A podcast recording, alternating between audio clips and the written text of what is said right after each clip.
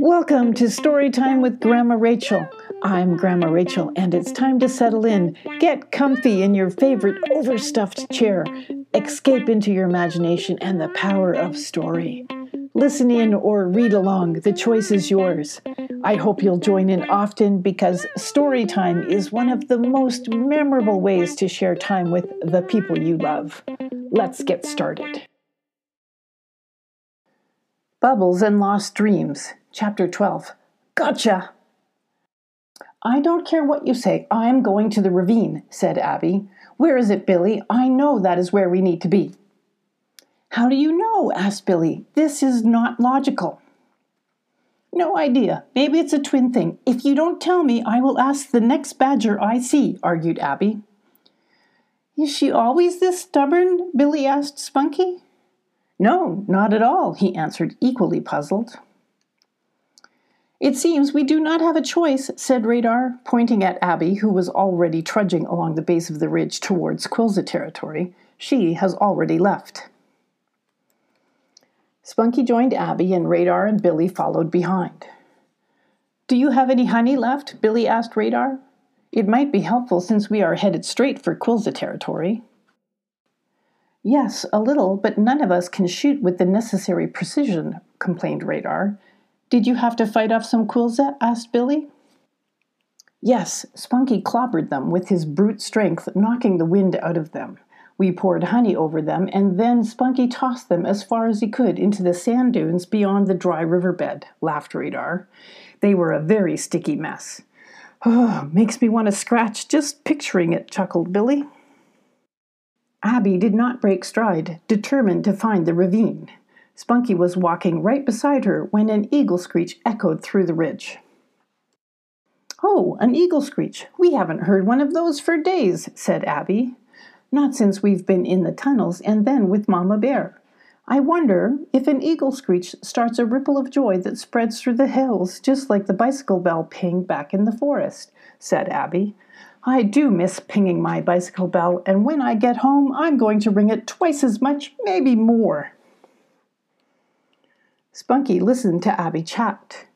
He never really thought about the bicycle bell ping and what it did for the forest, and he barely noticed the eagle screech. Look, up ahead, I saw something move, whispered Abby. Brown, but too small to be a badger. We should hide here in this crevice. Well, um, crouch in as best you can, Spunky. I will squeeze in front of you. Spunky was confused. His pendant was not rattling. Nothing concerning was about to happen. But he crouched down just in case. Shh, whispered Abby, holding her paw up to her whiskers. I hear the pat, pat, pat of little paws. Then Abby pounced, right on top of a very muddy Molly. Gotcha, you little thing, called Abby, laughing. Abby, cried Molly. Oh, Abby! And the two cats tumbled in a fur ball. Stuffed in the crevice, Spunky was stunned into silence, and so was Moon. Both dogs stared at the tumbling bundle of cats. So much so they didn't see each other until Molly looked up from the tumbled bundle of cats and asked, well, are you going to say hi?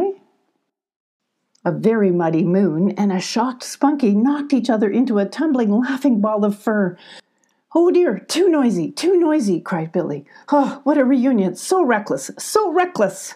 But he couldn't help but celebrate. What a mess you are, Molly, commented Abby. Well, a little camouflage never hurts, argued Molly. You should probably get some too. Radar was aghast at the ruckus, and though thrilled at the reunion, he kept watch over the Champlain gate. When he returned to the group, they were all in a heap with Billy standing watch. Well, I'm glad to see someone has some sense, chuckled Radar.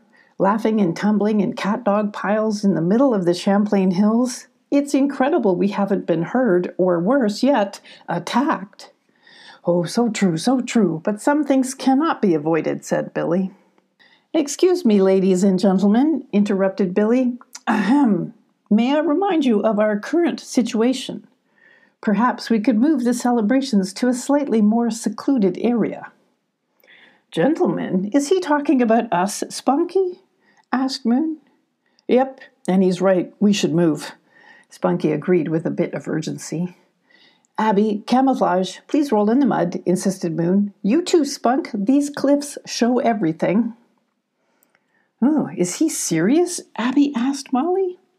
Afraid so, Molly said, rolling in the mud herself.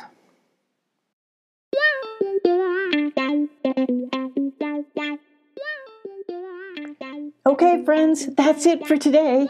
I'm Grandma Rachel, and I believe adventure has a way of finding those who look for it. Will you dare to look? Remember, your imagination is brilliant. Use it every single day. Until next time, this is Grandma Rachel. See you soon.